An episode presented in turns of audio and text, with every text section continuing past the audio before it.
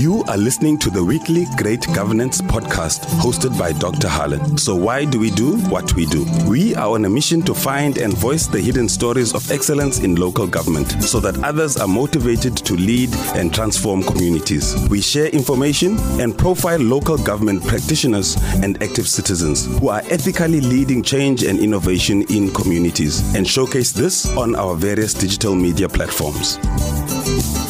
Dr. Boesak, you are first and foremost a man of the cloth. Why is it, you know, that the church and the faith community in general appear to have gone silent and to ground? And why is it that they're not at the center of addressing the many wrongs in South Africa? Is it a question of fear?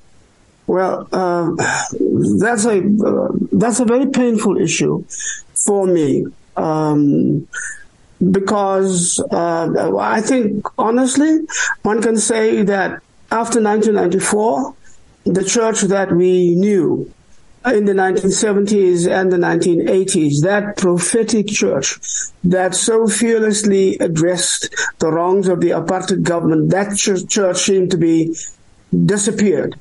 Um, that church has no longer uh, the voice that it that it had, and it's not that that voice has been taken away from us. I think, I think we, we decided to be silent.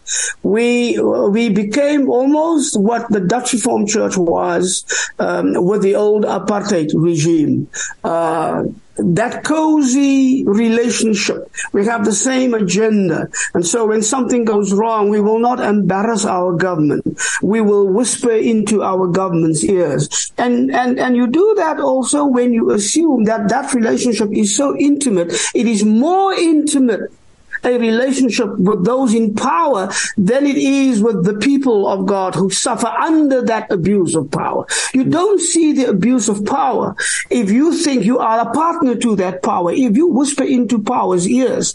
Now, the prophets in the, in the Bible, always spoke out clear and loud so that the people could hear that their pain is being given voice to those who are in power. They condemned those in power loudly and in public and clearly when they did wrong because they knew that the people needed that voice and needed that encouragement. The people knew somebody was standing up for us as somebody was intervening, um, not just intercessioning for us, but intervening for us and calling people to account. And in our situation, where it is clear that government is going wrong in a myriad ways and serious ways. Um, and nobody dares call government to account. Not the ANC in its, in its inner circle, not the party as a whole, not parliament, not the courts. The public protector uh, writes uh, a wishy-washy report that is a shame on our justice system. Nobody from the church who has positions stands up to say this is wrong. Um, and so, what this letter that you and I talked about, um, what this letter has done is it has it has really. I mean, I, I did not expect it. It's gone viral. It has sent me back. Uh, um, uh, uh, reactions that I never, never expected. Most of the reactions, though, are from old political activists and young people who inquire. But there are now also reactions coming in from churches. Um, and I've got an invitation to go and speak uh, in KwaZulu Natal, and I'll, I'll, they're working on an invitation for somewhere up in Gauteng. So the churches are beginning to see, well, we have done wrong, and I, my prayer is that we will see what God has been able to do with us and through us in those very dark and difficult days, and that those dark and difficult days are again upon us. Um, somebody asked me the other day, but you know, that did what you do and what you say, it means that you're not a favorite amongst those in power. I said, no, I'm not. Uh, I haven't been for a very long time. But I have a friend in the, in the United States. He's a judge. His name is Wendell Griffen. He always, when we talk about these things, he reminds me of the, the prophet Ezekiel. Now, in chapter 2, I think verse 5, um, uh, God says to Ezekiel, Now I'm sending you to these people. And they won't listen to you because they are a stubborn people and they will do all sorts of things against you. But he says to, God says to Ezekiel, whatever they do, whether they listen or not, they must know that there was a prophet of God amongst them. And that is what I'm hoping the churches should begin to understand. And if if the small movement now in the churches that I'm beginning to see gathers momentum and we begin to to find again our prophetic voice and our prophetic courage and our prophetic boldness and our prophetic truthfulness and faithfulness, then I think our people will then have a movement not only with a rejuvenated political leadership, but also with a rejuvenated spiritual leadership. And oh my God, if that happens, man, if that happens, this country will change as in like this. That's what I'm hoping. So, That's what I'm hoping. If you if if you look at your, your your own contribution, I started this podcast by saying that your contribution cannot be denied. You know, uh, in your in your golden years where you are now, you know, I sometimes say we can still smell. We, you have used it. We lived through the trauma of apartheid. We now live through the trauma of the disappointments of of democracy. Yeah.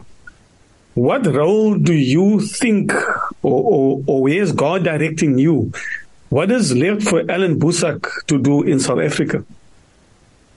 Well, Allan Boesak, if Allan Boesak had his way, Allan Boesak would have a little house looking over the sea, and I would not count traffic, but I would count the dolphins that jump in front of me. But that that that is not happening. I mean, uh, I really don't know, and I'm uh, honestly, uh, Harlan, I'm a bit, I'm a bit afraid because some of the reactions from people um, are a bit scary. The expectations are now so high. And the expectation also that, that I should be somehow part of this. I am banking on the fact, uh, even though someone said to me that, that we now know there's a reason why you are at your age, but still as energetic as you seem to be, and God has kept you like this for a time like this. Well, it, it, it, it I hope it only means that I am spared to articulate certain things, to say certain things, um, to give advice to a younger leadership, um, or raise a new leadership in time for us to stop the catastrophe, to, to limit the damage, to turn the country around. And I am convinced that there are, that there are millions of young, energetic, bright, gifted, talented people in South Africa. You are generation younger than I am, I'm looking at people like yourself. I'm looking at other young people. I'm hoping that this call will bring them out because I talk to young people and the one guy said to me, Doc, I listen to you, but you know what? I get up in the morning and by the time I, I go to bed at night, I feel tossed between a desperate, boiling anger and a deep, deep, deep depressive desperation. Mm. And that is true. That is true. Well, the church has a message, but politics can also have a message of hope that will turn, turn them around. But it can no longer be on my shoulders. I I'm not, I'm not, I'm not 35 years old anymore. Mm. I'm not the Allan Boesak I was in 1976. Um, I sometimes think I am, but that's a mistake that old people make. So I mustn't do that. But so I'm hoping on this, on this new generation that I might give advice to, but they are the people who must now take up the baton mm. and run with it.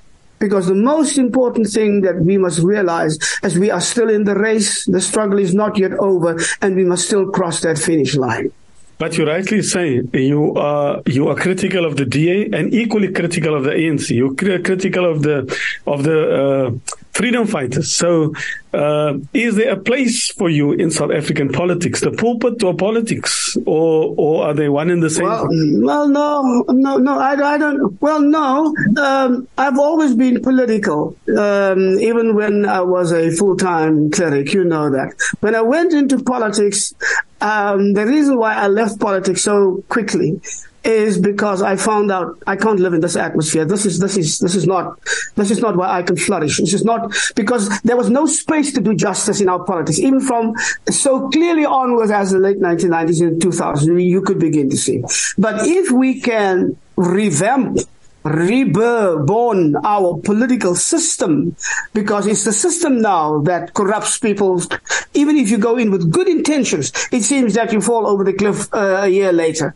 Um, is there a way in which we can send people into politics, hold them up, pray for them, sustain them, nurture them, stand by them, hold their feet to the fire, hold them accountable so that they who are inside can change those politics? I do not see an active political role for myself anymore, no. But I do see an active political role for myself as a responsible citizen and as a cleric and as a person of faith.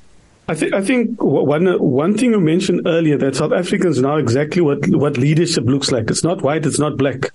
It's uh it's it sits in a value system. But I also have a lot of white colleagues who who come to me and say they feel alienated from the body politic. You know, uh, is is that they they want to be a part, but they feel not part. So what what role then? You know, uh, and we and we're obsessed in this country with this four nation theory: colored, Indian, white, and African. Who's African and who's not? Yeah. How do we then? How do we then? You know, Bishop Tutu talked about a rainbow nation. You know. Is there something like South, South Africanism? You know, where is the space of identity? Will it always be there? You know, we grew up with uh, there's no such thing as colored. Uh, my friend Jerome Topley says you can't talk about of a clear lung. You talk about the lung. Uh, this thing about identity and where does this all fit in? Well, clearly, identity politics have turned us into a, a very divided uh, nation. Um, we are all Africans, but we are not all Africans. I mean, according to the ANC, I'm a colored and not an African. And I keep on saying the ANC uh, can do what it like, but I will fight them hardest on my Africanness. I am an African. Uh, I am Khoi. I am San. I am uh, I am South African Bantu, as my DNA says, which means I'm isiXhosa. Uh, I am Xhosa. My my my my my my, family half um, are Xhosa speaking people or were Xhosa speaking people on the Boesak side. So I, I must tell you. Um, I find that I, I find this a very unhappy situation where we are now. Um, but um, when you are of Africa, your heart is in Africa. You can't be of Africa while your heart is in Europe and while your view of Africa and your Africanness is a European inspired view, if you know what I mean. And that's. So, so when black consciousness is, is not a question of color, to be black, we can say it's not a question of color to be an African. But then Africans must be Africans. There must be a solidarity that is inspired by African values, the good values, not that every African value. So, so the Rainbow Nation was a bit of a, was a bit of a, um, was a bit of a, an optimistic uh, symbol kind of thing for me. It sounded great, but it was too early also for that. We were not anchored in a reality with a rainbow nation. And, and Archbishop Tutu and I had often talked about that, and I knew he meant it differently.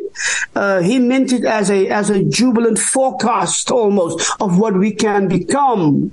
Um, but we, if, if, that is what we want to become, then you must put in the hard work. Um, and the hard work has not been put in. In fact, hard work has been put in to push us backwards and uh, and away from one another. So cultivating that common Africanness, cultivating that common solidarity, cultivating that thing that our people ought to be united people. That's why you hear me speaking to you. I was on Eris here. I will, I will accept these invitations if people mean well. There are already people who are beyond the pale. If you, if, if, if you are white and you instigate people to march to the EFF offices to go and kill people because you say ek vat my terug. That's already so wrong. You are beyond the pale. Um, and and and and but it shows you also where we are. Um, and so but I believe there are masses of South Africans uh, from all South African uh, entities that we are um, who do not want this to happen. who do not want this, I'm a colored, I'm a this, I'm a that, I'm a that, who wants just to be a South African, an African who knows the country that we live in is ours. Now, of course, I must say in brackets, that will not be done, that cannot be real until the land question is addressed. Hmm. So you can't jump over the land question. You can't jump over the redistribution of the wealth question. You can't jump over all of these questions and then come to say, oops, we're a rainbow nation. That's the mistake of the rainbow nation. A rainbow nation jumped all of the realities and said, let's, let's be that. We have to work through that. Do the painful work, but do it next to each other. Talk to one another. Talk each other through it and, and, and, and let us make clear that the sacrifices have to be made and the justice must be seen to be done. And when all of that is done, and even in the doing of it, we will discover a togetherness and a solidarity with one another that we will not only find is new because it's new, but it's new because we lost it and we have discovered it again. Oh, oh. ons sal almal wees soos verlore seuns wat terugkom na na die vaderhuis toe. So sal ons wees. Professor Sampie Terreblanche advocated the wealth tax, and you're not touching it about the redistribution. So how ah, yeah. how, how how should that work? You know, uh, some well, it's economically possible. Well, I don't know. Desmond Tutu uh, also proposed a 2% wealth tax on, on the wealth of white people um, uh, in this country to begin as a beginning of a redress. And they got so angry with him. There was one young person who wrote, uh, I will remember, who says, the oman net doodgaan. He must just die now. So that's how angry they were that they cursed him to death. Um, but Sampie Terreblanche was an economist and he knew why he said that and you could work that out for us to see how it would work. So I am, I'm a black preacher. And you mustn't let Dominis loose on those details. Let the experts work it out and let the expert explain to us what it is that is necessary because I know it is possible. I know it is possible. It's not impossible. We must not begin with there is no alternative to the nonsense that we have now. We must begin there is an alternative and we have the obligation to find that alternative. And I will call on every single expert with a good heart. I know there are economists whose hearts are right, whose minds are clear and who can work these things. The ANC doesn't talk to them because the ANC is a neoliberalist capitalist party who doesn't want to change. But we as a movement can bring bring them in and we can talk. There are educationists in this country who know exactly what went wrong with our education system, who can bring alternatives to what we have right now to make sure that we have a decent alternative educational system. We are, there are people who can say to us, this is how you train young people. Not everybody can go or is equipped to go to university. Not everybody needs to go to university. We need all sorts of people. We need electricians. We need people who can work these things to make the country work. And that the pride of doing what I am best trained at doing, that should, but no South African has pride anymore. And so we've got to bring that back uh, in order to make all these other things work. And, and I am almost beginning to see, as as I talk to people, maybe that's part of my job to see whether we can inspire people to grasp this and to take this and embrace this and then use their expertise and their knowledge and their gifts and their talents to make it happen. Because I, I, I do believe that we are a rich, rich, rich nation in terms of our people. And we can do this stuff. So, so what? So, what should the role of the university, for example, be? You know, the university churns out such a lot of academic people that all these theories. What should the role be of academia in in, in shaping this, this new South Africa? Well, we have we have we have we need of expertise uh, at all sorts of levels, and university must see themselves not as academicians detached from the project the project is how do we turn South Africa into a just egalitarian open democratic non-racial non-sexist inclusive society. Every university should have that as the center point of their mission statement Then they begin to say, we are the University of Stellenbosch. This is where we are. This is our situation. And, and in all of this, the connectedness with the communities in which they are, our universities are too detached from the communities where they live. They create people with an elite mindset who do not even know how to talk to people on the street, who forget immediately where they come from the moment they put BA behind their, their behind their, their names. And so you got to ha- create a new culture. Universities have transformation programs. They already have them. So let us see what that means. But they've got to put money behind it. They've got to put man, uh, person power behind it. They've got to put their minds behind it. They've got to put ideological thinking behind it. They have to put curriculum behind it.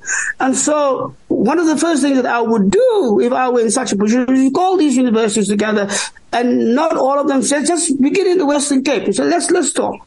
What is it that you guys um, are doing to make sure that we turn South Africa into this kind of society? How does that link up with your curriculum and with your degrees and with your relationship with the? And I'm sure that some universities are already doing that. Um, uh, and, and, other universities may be not as successful. But so we must make sure that every university who bears the name is not a school detached from the realities of the people from where it draws its clientele, its students, its future degree people. Um, and so, yeah, universities have a role. Yeah, so, and so, they must just play it out. Some would say that you this all sounds to communism, socialism.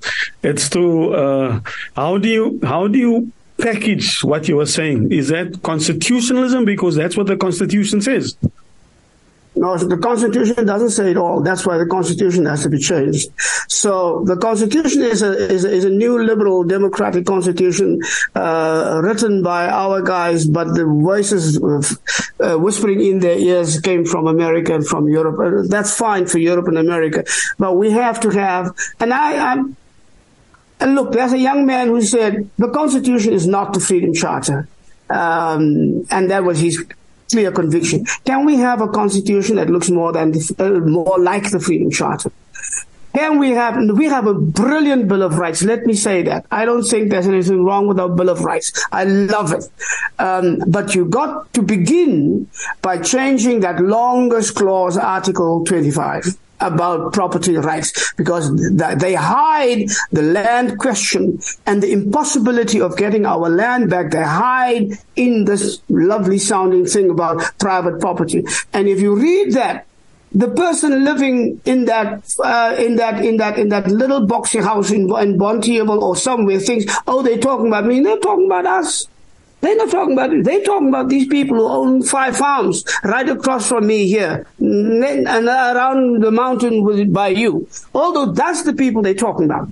And so, so that's a, that's a skewed understanding, um, of our concept. And if we and we say our constitution is built on Ubuntu and it's built on reconciliation.